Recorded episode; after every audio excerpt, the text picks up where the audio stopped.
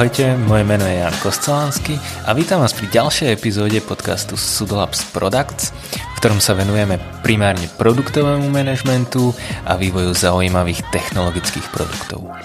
Do dnešnej časti som si pozval skúseného softwarového developera Michala Vanka, ktorý aktuálne pracuje ako tech lead na projekte The-Expert, čo je americký startup, ktorý slúži ako platforma na prepájanie skúsených interiérových dizajnérov a ľudí, ktorí sa chcú s týmito ľuďmi, s týmito expertmi na interiérový dizajn spojiť a získať od nich rady či už o tom, ako sa stať interiérovým dizajnérom, čiže niečo ako taký live masterclass, alebo ako si zariadiť svoj dom a byt, čiže nejaký taký live consulting.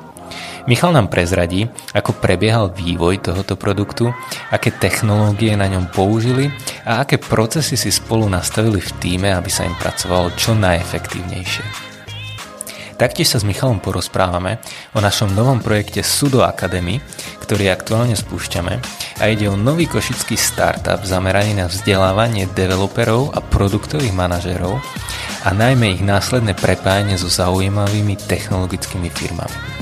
Momentálne máme v ponuke, v ponuke otvorené dva kurzy, jeden pre JavaScript development a druhý pre produktových manažerov, čo si myslím, že je aktuálne jedinečná e, príležitosť, ako sa vzdelávať na Slovensku v tejto oblasti. Nemyslím si, že nejaký takýto iný kurz zameraný na product management existuje. Oba tieto kurzy majú 8 týždňov a sú postavené part-time formou, takže tak, aby sa dali zvládnuť aj popri práci alebo iných aktivitách. Nielen, že sa na týchto kurzoch naučíte najmodernejšie postupy vývoja aplikácií, riadenie produktových tímov, ale taktiež e, vám po ich úspešnom absolvovaní pomôžeme sprostredkovať prácu v tých e, top lokálnych firmách ako napríklad e, Jim Beam, Promiseo, agentúra Hotovo alebo aj Sudolabs. Takže sa určite pozrite na náš web sudoacademy.sk, ktorý nájdete aj v popise tohoto podcastu. No a teraz už poďme na rozhovor s našim hostom. Super, tak eh, ahoj Michal, vítam ťa u nás. Ahoj, ďakujem za pozvanie a pozdravujem všetkých poslucháčov. No super, ja taktiež ďakujem, že si prijal toto pozvanie. No ako sa máš dnes? Dneska sa mám veľmi dobre. Sice je to kolotoč emocií, ale celkom zaujímavý kolotoč. Prišiel som do práce po jednom mesiaci a všetci chceli vedieť, ako sa mám, čo nové a potom bolo treba aj riešiť aj biznis. Takže taký, taký celk, ale celkom produktívny deň. Super. A ako ti ide tá práca z domu? Musím povedať, že čakal som, že to bude horšie, lebo mám taký celkom dosť problém sústrediť sa, ale našiel som a naučil som sa o sebe nejaké veci, Čiže som sa naučil to trošku nejak ovládať a viac menej snažím sa stále viac a viac sa fokusovať na svoju prácu. Super, super. A prišiel si na nejaký nový grif alebo na nový hack, ako zvýšiť svoju produktivitu doma? Čo som zistil je, že keď zmením polohu, čiže napríklad presťahujem sa z pracovne do obývačky, tak to dostane taký nový vibe. Nie je to také monotónne, že sedím v jednej izbe celý deň. Jasné, zmena miesta. Toto inak ja využívam bežne aj v kancelárii. Ja ani v kancelárii neobsedím celý deň na jednom mieste. Ale takto doma, čo ja som na sebe najviac pozoroval, tak e, okrem toho, že teraz absolútne doma neviem pracovať, lebo mám malú štvormesačnú cerku, tak e, keď som doma, a už si aj nejak nájdem režim, tak väčšinou mám problém s tým, že pracujem oveľa viacej a neviem si vôbec čas nájsť na prestávky a aj večer pracujem dlhšie, takže buď musím nejakú Pomodoro aplikáciu si zapnúť a trekovať si to a naskedulovať si tam tie prestávky, alebo je s tým potom fakt celkom pain. No ja mám presne opačný problém, že pauzujem príliš dlho. Mne by bolo treba nejaký reminder, že vráca späť k robote. Super, super. No a teda, keď, e, keď nepauzuješ a vráti sa späť k robote, tak čo je? Čo sú tie tvoje projekty, na ktorých teraz pracuješ? No, tak ja pracujem ako technický lead na teraz už štyroch rôznych projektoch, ale samozrejme je to vyvážené tak, že na jednom pracujem viac ako na tých ostatných, tam skôr by pomáham a ten projekt je The Expert, Uh-huh. Hlavným zákazníkom sú ľudia, ktorí potrebujú alebo sa chcú naučiť niečo o interiérovom dizajne A vlastne čo ponúka tento projekt sú konzultácie so špičkovými expertami dizajnu v Amerike. Čiže je to ako keby nejaká platforma, ktorá spája ľudí, ktorí sa zaujímajú o interiérový dizajn s tými expertmi na interiérový dizajn. Áno, presne tak. Je to klasická webová aplikácia postavená na najmodernejších technológiách. To jest? Next.js vezme všetko okolo toho, uh-huh. klasický databáza, GraphQL API a máme poriešený aj automatizovaný testing, end-to-end integračný testing. A že je to na nejakom AWS hostované? Je, je to na Rendry. Na Rendry, Je jasné. to na Rendry. Zrovna včera sme mali Clubhouse Talk presne s, s Jozefom zo Sudolabs a riešili sme, že do akého momentu sa to ešte dá na tom Rendry vydržať a keď Hej, už bude treba skúsiť niečo Akorát iné. dneska prišiel tiket. Hej? hej, hej, hej. No uvidíme, ako zatiaľ sme spokojní s tým renderom. Žiaľ, tým, že sme robili takú veľkú continuous integration akciu, čo sa týka automatizovaného testovania, tak určite by sa nám zišlo presídliť na niečo, čo je viacej také konfigurovateľné. Mhm. Render je až príliš jednoduchý. Tak uh, skús možno stručne približiť našim poslucháčom ten render. Tak render je viac menej, dá sa povedať, že keď si naprogramujete aplikáciu, tak nemusíte riešiť žiadnu infraštruktúru, proste si tú aplikáciu tam iba dáte. Uh-huh. Ale zase má to presne ten problém, že keďže neriešite tú infraštruktúru, tak ju nemôžete ani nejak upravovať. Proste je to fakt iba tá aplikácia sama o sebe. Čiže na nejaký prvý prototyp úplne ideálne riešenie, na dva kliky si vie developer alebo ktokoľvek vyklikať tú infraštruktúru v servere. Presne tak. Ale keby ste chceli už že buildovať aplikáciu na inom serveri a poslať ten build potom na render, tak to už sa nedá nastaviť. Jasné, jasné. A do akého momentu ste si teda povedali, že vám ten render stačí a prečo už teraz nastal ten moment, že nestačí? Tak hlavne public launch, čiže máme veľa už nových užívateľov. Akurát sme včera pozerali štatistiky, tak je to okolo 200 simultálnych užívateľov mm-hmm. s tým, že okolo 13 tisíc za deň. Vyťažený server bol na 20%. A to, to znie takto z môjho pohľadu 20%, že to je ešte ďaleko od nejakého rizikového No bodu. neviem, či? stačí ti 5 krát viac užívateľov a už mm-hmm. to není tak ďaleko. Mhm. Takže ako administrátor nechceš, aby to došlo k tomu momentu. Chceš mu predísť. Takže zase, zase zodpovedný prístup opäť raz. Presne tak. Dobre. A čo ten Next.js? Prečo si si zvolil, alebo ste si zvolili na projekte práve tento prístup? No Next.js je ako naj, asi najkompletnejší framework na React aplikácie. Uh-huh. Viac menej využívame všetky jeho capabilities, ako napríklad static side rendering, server side rendering a static side regeneration. To znamená, že sú to viac menej presne tie veci, ktoré React nerieši samo o sebe, hej, lebo React nie je kompletný framework, je to len UI knižnica. Ale to, to znamená, že kebyže používaš iba tú Reactive knižnicu, tak vlastne ti z toho vznikne single page aplikácia a nemáš, nemáš nič na serveri a všetko musíš tomu klientovi posielať. Všetko si musí klient sám vypýtať a áno. posielať a nie je to vôbec e, vhodné ako efektívny prístup pre koncového užívateľa. Máme aj teraz na expertovi 70% podiel mobilových, mobilných užívateľov. Ja sám viem, že keď idem v električke alebo hoci kde, že ten signál nie je vždy najlepší. Jasné. A kebyže si to má klient na mobile, poskladať celú stránku, za každým, keď na ňu človek príde, tak je to aj 5 sekúnd a trpezlivosť ľudí taká nie je. Hm, to určite. A toto je napríklad zrovna case, ten eh, expert, ako si to popisoval, že vlastne spája tých záujemcov o interiérový dizajn s expertmi na interiérový dizajn.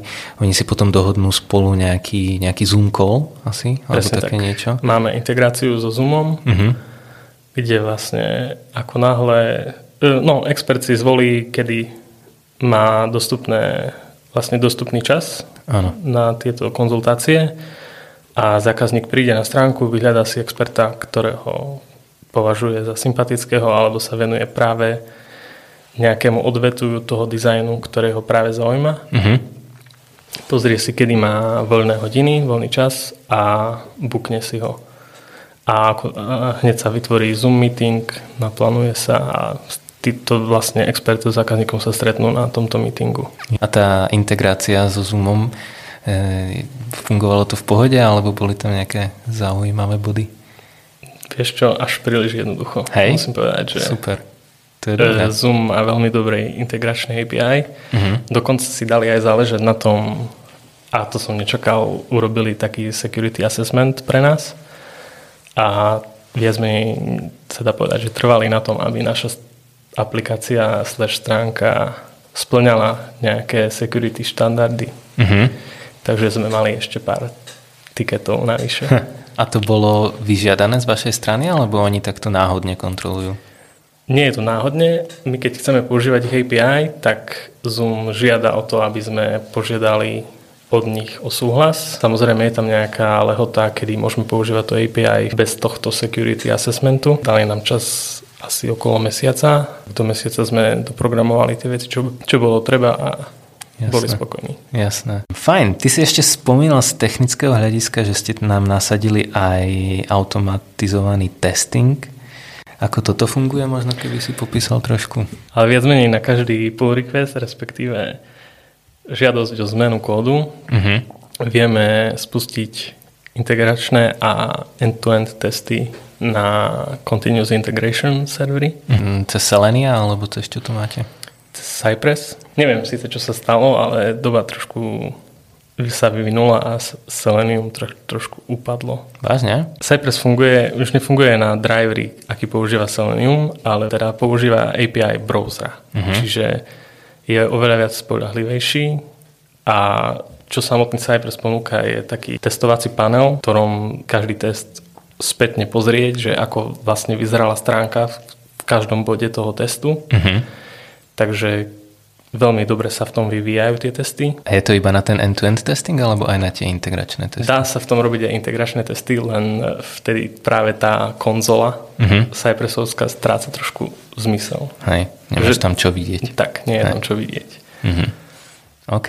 A už aj odkedy ste to nasadili, tak eh, sa vám často stalo, že nejaký mm, merge request kvôli tomu padol a odchytili ste chyby? Samozrejme. Máme nastavené testy screenshotov, Mhm. takže keď sa vlastne nastane nejaký vizuálny defekt, tak to je pekne vidno na tých screenshotoch. Porovnávajú sa vlastne dva screenshoty medzi sebou, ten ako to má vyzerať a ten, ktorý vznikol. Mhm.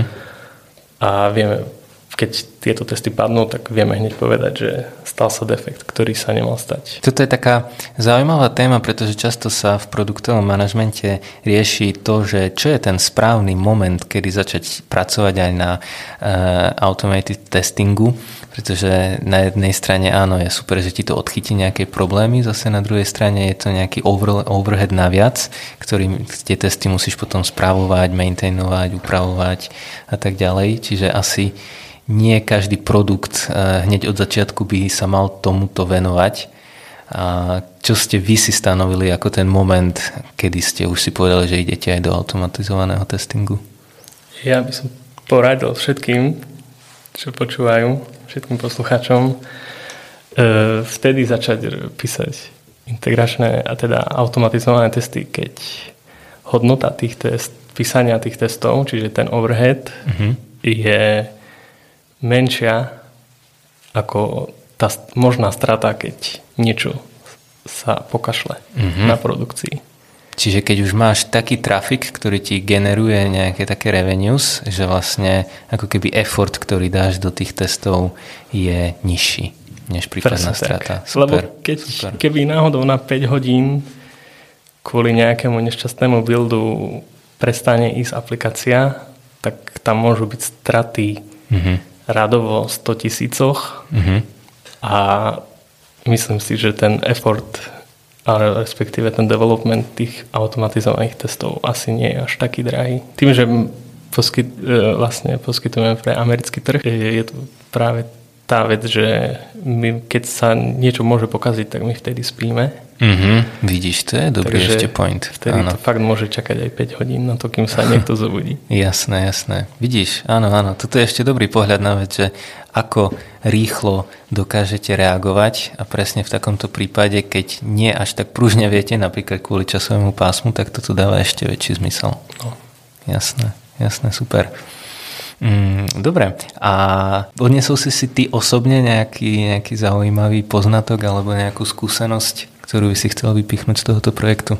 Je to taký, taký prvý projekt, kde prvýkrát vlastne sa mi podarilo viac menej prísť ako technický líd a presadiť si návyky a procesy, tak nastaviť ich tak, aby boli poriadne a veľmi sa mi páči, ako to kolegovia zobrali s entuziasmom a nie s tým, že niekto ich prišiel iba nejak toto pridávať im robotu. Jasné. Ale proste chopili sa toho a som celkom pyšný na svoj tým. Paráda, paráda. A čo sú také veci, ktoré si si presadil?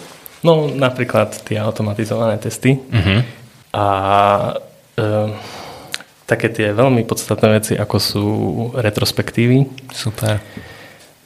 Myslím si, že retrospektíva je najdôležitejší meeting, aký môže mať tým, lebo tam sa veľmi veľa vecí vyrieši, ak sú nejaké problémy. A z začiatku sme to nastavili na každý týždeň, aby sme vedeli čo najviac chýb alebo najviac veci vyriešiť v tom procese. Uh-huh. A zároveň má, ste mali aj týždenné šprinty?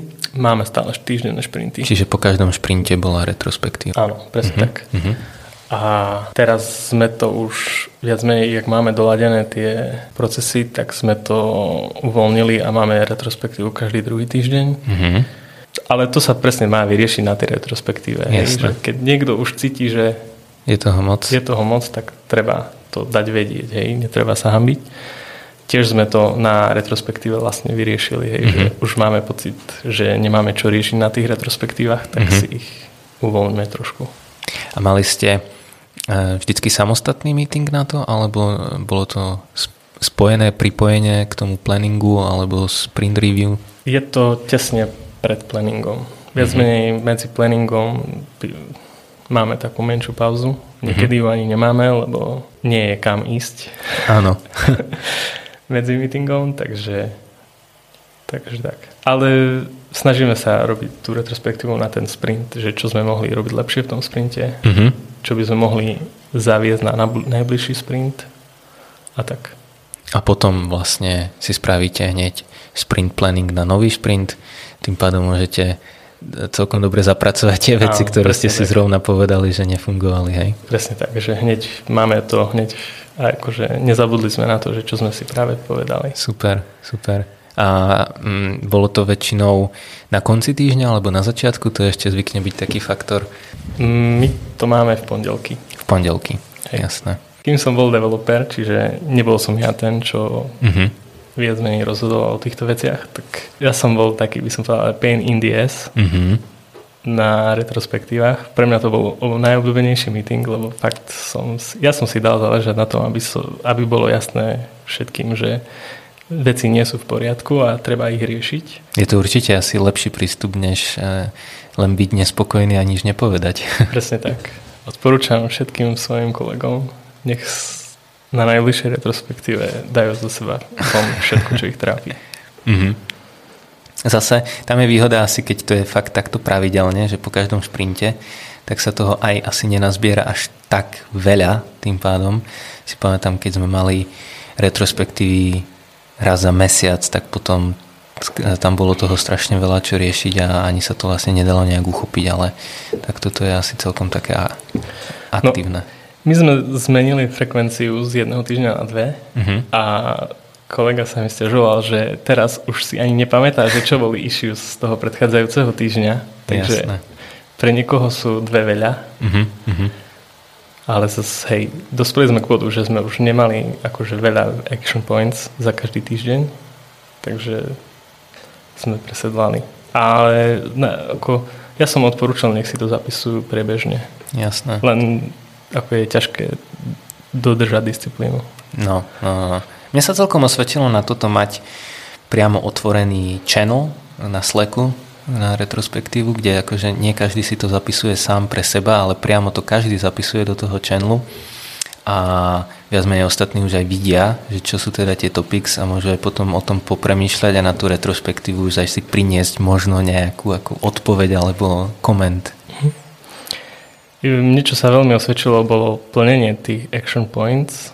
Viac menej tým, že ja nemám stanovený čas, koľko vlastne strávim na taskoch na projekte, tak sa zase môžem venovať práve tým action pointom. Čiže ak sú action pointy, nie všetky z nich sú triviálne, hej, že uh-huh. poďme vlastne iba pre, preorganizovať priority alebo zmeniť systém toho, ako grumujeme alebo tak. Ale dosť veľa z nich bolo práve napríklad zaviesť automatizovaný testing mm-hmm. a mhm. tieto veci. Takže nám sa osvedčilo, že vlastne tým action pointom sa ľudia venovali naplno.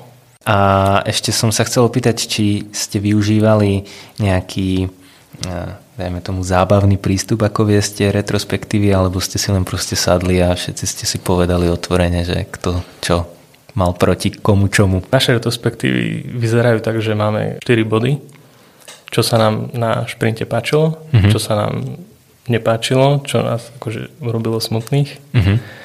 Čo by sme chceli možno skúsiť, hej, že ak niekto má nejaký cool nápad, tak sem s ním. A čo by sme chceli prestať robiť. Jasné. A ty si spomínal, že Eh, ste pracovali so Scrum Masterom. Ako hodnotíš takúto skúsenosť? Eh, bol to veľký prínos do projektu, alebo to dáva zmysel len možno v nejakých fakt väčších tímoch? To je zase individuálne od projektu k projektu, ale myslím si, že Scrum Master má svoje miesto v týme, kým ho nemá. kým ho nemá. Raz som počul od jedného z mojich bývalých kolegov, že Scrum Master by sa mal snažiť vlastne mm-hmm. byť nepotrebný. Aha, jasné, super, dobrý prístup. A ako ty vnímaš rolu Scrum Mastera a také hlavné benefity, ktoré môže priniesť do týmu? Ľudia si musia uvedomiť, že Scrum Master vlastne nie je lead ani nič také. Je to vlastne, je tam od toho, aby pomáhal týmu. Takže keď je tým, ktorý má práve problémy s tým, že nevie byť efektívny na toľko, koľko by mohol, aký má potenciál, tak je určite Scrum Master dobrá voľba. Mm-hmm. Ja som väčšinou mal skúsenosti skôr s takými agile coachmi, ktorí mali presne takú rolu, jak ty hovoríš, že viac menej vstúpil do toho týmu na určitý čas, na pár týždňov, na pár šprintov, zanalizoval tie procesy, navrhol nejaké zlepšenia, tie sa pokúsil zaviesť a potom keď videl, že už sa nám dobre darí, tak e, sa nejak nenápadne vytratil. Čo bol začal byť nepotrebný. Začal byť nepotrebný, čo bolo úplne super. Ja som vždycky vnímal veľmi pozitívne týchto ľudí. Našťastie som mal iba dobré skúsenosti a väčšinou ideálne je, keď tech lead, presne taká rola, ako máš ty, dobre pozná tú metodiku a je to taký procesný človek, ktorý vlastne toto vie priniesť tomu týmu. A asi keď ten tech lead toto nevie zastrešiť alebo sa na to úplne necíti, tak potom je ideálne e, pozvať si na pomoc nejakého agile coacha alebo scrum mastera na určitý čas, ale snažiť sa, aby tie svoje skills a, a tú metodiku preniesol na toho tech leada a ten tech lead bol ten, ktorý to potom dlhodobo driveoval. Súhlasím s tebou, ako máš pravdu. No. Nemusí to byť ani, že tech lead, rolu Scrum Mastera môže kľudne vykonávať hoci ktorý developer, ktorý Aha. je viacej komunikatívny. Niekedy sa tak Mil nepovažuje, že product manager je tá rola, ktorá by toto mala riadiť, ale ono z tej dobrej praxe, z takej tej metodiky, toto by vôbec nemala byť rola produktového manažera. On by sa mal sústrediť na, e, na zákazníka, na pochopenie biznisového problému, na špecifikáciu a prioritizáciu toho, čo sa má robiť. Na produkt samotný. Na produkt samotný, presne tak. A to delivery by malo byť e, skôr v režii toho delivery týmu či už tech leada alebo nejakého developera, ktorý sa toho ujme. No. Presne tak. Tým by som asi aj ukončil už dnešný podcast. Myslím si, že sme si prešli toho e, dosť veľa, veľa zaujímavých informácií tu padlo. E, ďakujem ti pekne, Michal. Ja ďakujem za pozvanie. Bolo to super. E, budem rád, ak ešte spolu zase niečo vymyslíme a prejdeme si nejaký zase ďalší zaujímavý projekt, na ktorý budete pracovať.